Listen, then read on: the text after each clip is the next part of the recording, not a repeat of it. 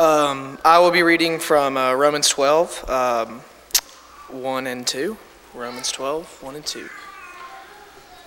Um, I appeal to you, therefore, brothers, by the mercies of God, to present your bodies as a living sacrifice, holy and acceptable to God, which is your spiritual worship. Do not be conformed to this world, but be transformed by the renewal of your mind, that by testing you may discern what is the will of God, what is good and acceptable and perfect.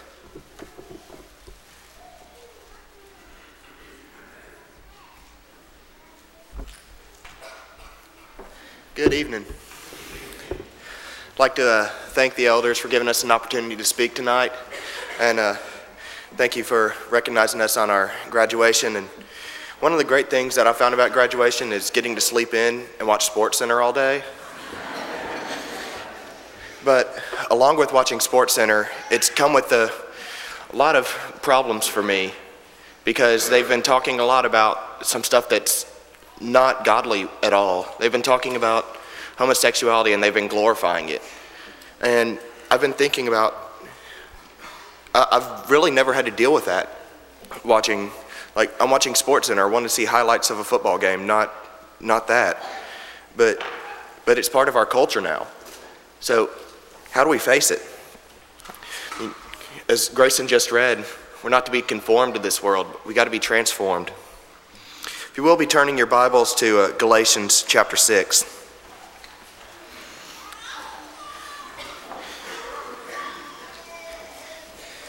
In Galatians 6, Paul is writing and he says, Brethren, if anyone is caught in a trespass, he's not saying, he's not specifically talking about your brother and sister in Christ, which there are a lot of passages that talk about that.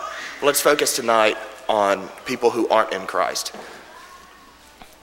If anyone is caught in a trespass, you who are spiritual, restore such a one in a spirit of gentleness. It's pretty cool that he uh, talks about being in a spirit of gentleness when just a few, verse, a few verses earlier, he's talking about the fruit of the Spirit, and one of those is gentleness. Continues to write, each one looking to yourself so that, so that you too will not be tempted. He's saying we got to examine ourselves first. Like Jesus says, take the plank out of your own eye before you try and take the speck out of your brother's. Paul continues to write, bear one another's burdens and thereby fulfill the law of Christ. Paul keeps going back and forth between ourselves and others throughout this passage. He's saying, we got to help others. We, we need to help them, but we also have to look at ourselves. We have to help ourselves out too. For if anyone thinks he is something when he is nothing, he deceives himself. But each one must examine his own work, and then he will have reason for boasting in, in regard to himself alone, and not in regard to other, to another. We're not supposed to be like, oh, I'm, I'm not doing what this person's doing, so that makes me better, because, uh, because everyone sinned, and he who stumbles in one sin is accountable for all. Turn, if you will, to uh, 2 Timothy chapter 2.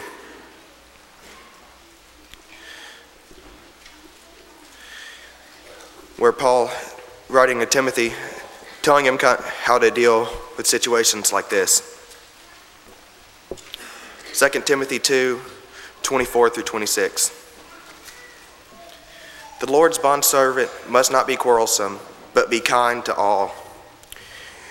There, Paul knows probably better than any of us here that there are going to be people who are not going to be kind to him.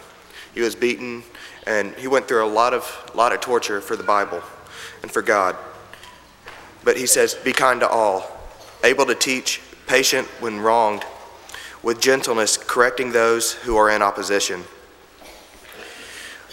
Again, he's talking about how we have to approach them with gentleness. We can't look down at them. We can't be like, You're doing this wrong. You have to, you have to change. Even though it's important to correct them, we have to do so in a loving and gentle manner because if you do so in a mean manner, they'll, they'll immediately not listen to you. If perhaps, if perhaps God may grant them repentance leading to the knowledge of the truth, and that they may come to their senses and escape from the snare of the devil, having been held captive by him to do his will. God's saying if we do so in a gentle way, they can get through it, but only through God, though. That's the only way we can get through these. We have to remember that when we're trying to help change people, it's God who's doing it, it's not us. Flip over to 1 uh, Corinthians 13, verses 1 through 3. 1 Corinthians 13, 1 through 3. A lot of the time, uh, when you hear 1 Corinthians 13, we read the last part of the, of the chapter, and that's usually in like a wedding situation. And it's, and it's fitting because it talks about love. But there's also a, another really important part about love that he mentions in 1 Corinthians 13, in the first three verses. If I speak with the tongues of men and of angels, but do not have love, I've become a noisy gong or a clanging cymbal. No ma- if you don't have love, no matter what you say, it does nothing. I mean, I make a lot of noise at sporting events, and usually it means absolutely nothing. And uh, and we don't want our our teaching, our helping to correct people to be like that. We want ours to actually have purpose behind it. If I have the gift of prophecy and know all mysteries and, not, and all knowledge, and if I have and I have all faith, so as to remo- so as to remove mountains, but do not have love, I am nothing. Again, he continues to beat the point that no matter what you do, if you don't love the person that you're trying to help, if you don't love the sinner, but not the sin, you've done nothing. And if I give all my possessions to feed the poor, and if I surrender my body to be burned, but do not have love, it profits me nothing. Again, he, he seems to repeat himself over and over again. And then he goes in the passage about how love is patient and kind. And he shows how, how you can love people. So, in, in this world, we're going to be faced with a lot of really difficult stuff. Whether it's homosexuality, or lying, anything like that, any sins. There are going to be people who are opposed to us. As Jesus said, the world hates you, remember it first hated me. So we have to remember that we need to be gentle to those people that, that are in opposition. We need to we need to try and correct them, but do so in a loving manner because without it means absolutely nothing. Thank you.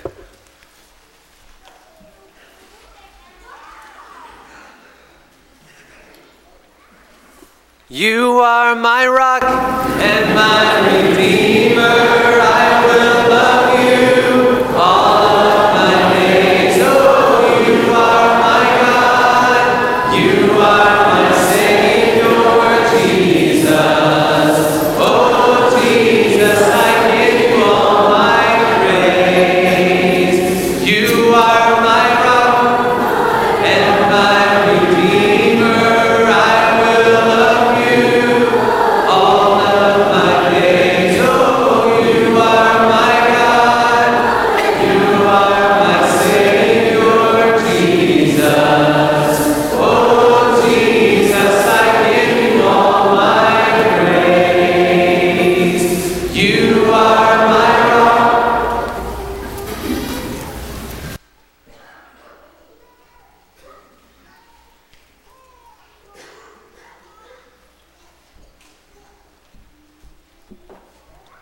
with me to Matthew 6:33. Matthew 6:33. But seek ye first the kingdom of God and his righteousness, and all these things shall be added unto you.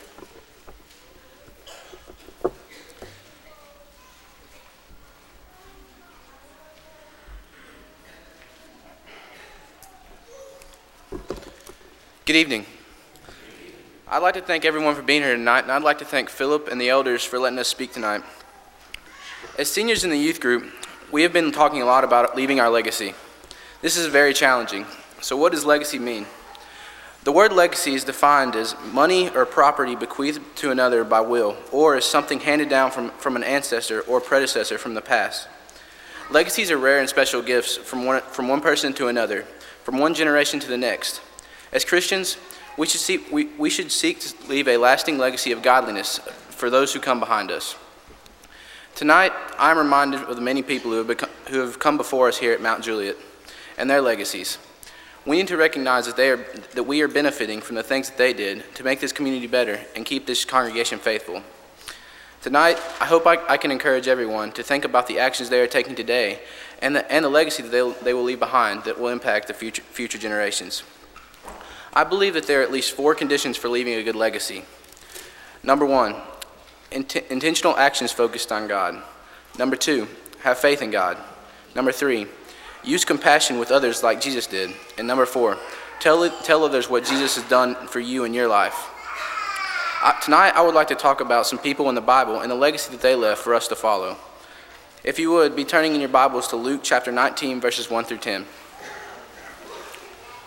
Some of you may be familiar with this. It's, it's, it's the story of Zacchaeus. In verse 1, it says, Then Jesus entered and passed through Jericho. Now behold, there was a man named Zacchaeus, who was a chief tax collector, and he was rich. And he sought to see who Jesus was, but could not because of the crowd, for he was of short stature. So he ran ahead and climbed into a sycamore tree to see him, for he was going to pass that way. And when Jesus came to that place, he looked up and saw him and said, said to him, Zacchaeus, make haste and come down, for today I must stay at your house. So he made haste and came down and received him joyfully. But when they saw it, they all complained, saying, he, he has gone to be a guest with a man who is a sinner. Then Zacchaeus stood and said to the Lord, Look, Lord, I give half of my goods to the poor, and if I have ever taken anything from anyone of false accusation, I restore fourfold. And Jesus said to him, Today salvation has come to this house, because he also was a son of Abraham. For the Son of Man has come to seek and save that which was lost. Zacchaeus was one of the few good, good tax collectors that was a good man. It was common in the day for tax, tax collectors to be hated by many because they, they would treat people unfairly by stealing their money and by overcharging on taxes. In verse 2, it says that he was rich. He could have had anything in the world, but he, but he wanted to see Jesus. So he climbed up in the sycamore tree so that he could see him. He put, all, he put a lot of effort into seeing Jesus. He was a short man, but he didn't let his short stature keep him from seeing over the crowd. He was very intentional in his actions to find something that would allow him to see Jesus. We need to be like Zacchaeus. We need to be very intentional in our actions and be focused on trying to live our lives in a way that people can see Jesus through us. Zacchaeus has a legacy of being a good man who is trying to find Jesus, and we, we can learn many things from his example. Now, if you would, be turning in your Bibles to Mark chapter 2, verses 1 through 5. Here it says Jesus entered Capernaum after some day, and it was hard that he was in the house. And, and it was heard that he was in the house. Immediately many gathered together, so that there was no longer room to receive them, not even, not even near the door. And he preached the word to them. Then he, then he came to him, bringing a paralytic who was carried by four men. And, and, they could, and they could not come near him because of the crowd. They uncovered the roof where he was, so that, they had, so that when they had broken through, they let down the bed which, on which the paralytic was lying. When Jesus saw their faith, he said to the paralytic, Son, your sins are forgiven. The men who brought the paralytic man to Jesus had great faith. So much faith that they sawed a hole in the roof and lowered the man down so that Jesus could heal him. We don't know these men's names, but they are the ones that carried the man to Jesus. These men knew what they, they had to do whatever they had to bring the paralytic to him. Their legacy will forever be known as the people who brought the paralytic to Jesus. I hope we can all be known for bringing someone to Jesus. Now, if you would, be turning in your Bibles to Mark 5 18 through 20. This is the story of the demon possessed man. In the verses leading to in the verses leading up to verse 18, Jesus cleanses the man and sends the demons to the pigs, and all the pigs run off the cliff into the sea. This makes all the farmers mad because all their pigs are gone. So they tell Jesus to leave, and then it picks up in verse 18. It says, And when he got into the boat, he who had, who had, he who had been demon possessed begged him that he might be with him. However, Jesus did not permit him, but said, Go home and tell your friends what great things the Lord has done for you, and how he has had compassion on you. And he departed and began to proclaim in Decapolis all that Jesus had done for him, and all marveled. Jesus told him in verse 19 to go and tell your friends the, all the great things the Lord has done for you. It then says in verse 20 that he did just that. The demon possessed man has, has a great legacy because he told others about Jesus. We need to be like that man and try to tell people all the great things that Jesus has done for us. As I was prefa- preparing for this lesson, I came across two studies of two families in recent history that I would like to share. There was one man named Max Jukes who did not believe in religion, and he married a girl of the same opinion. From this union came 1,026 descendants. The study showed that 300 died prematurely, 100 were sent to the penitentiary, 190 sold themselves to an immoral or evil habit, 100 were drunkards, and the family cost the state of New York $1 million, or $1.1 million. Then there was a second family eh, with a man named Jonathan Edwards. He believed in God and married a girl of like character. From that union, 729 descendants were studied, and they, and, and, and they discovered that 300 were preachers, 65 were college professors, 13 were university presidents, 6 were authors, 3 were U.S. congressmen, and 1 was vice president of the United States. The man who had a godly family has a good and lasting legacy in the world, but the ungodly family does not. Tonight, we have gone over five different examples of people and their families who have left a legacy on this earth. To summarize, let's review. Number one, Zacchaeus was a great man who was trying to see Jesus. We need to try and do everything that we can to see, to see Jesus just like Zacchaeus. Number two, the people who brought the paralytic man to Jesus had great faith. Their great faith and actions allowed their friend to be healed. Number three, Jesus had compassion, on a demon-possessed man, and the man told and the man told people what great things that Jesus had done for him. Number four, the ungodly family that left a bad legacy, which is, some, is, is something I hope none of us have. Number five, the godly family was very successful in life, and I hope we can all be like the godly family. Tonight, I ask you, what will your legacy be? As we consider this, let's look at two verses that I encourage you to apply to your life. First is Matthew 6:33 it says, Seek first the kingdom of God and his righteousness, and all these things will, shall be added unto you. I encourage all of you to put God first in your life. God does not promise us earthly treasures, but he promises us heavenly treasures. Life may be filled with struggles, but God, but God promises, that, promises us that he will help us through them if we remain faithful to him, as we can read in Romans 8.28. Here it says, We know that all things work together, together for good to those who love God, to those who are called according to his purpose. What will people remember about you when you pass on from this earth? How do you want to be remembered?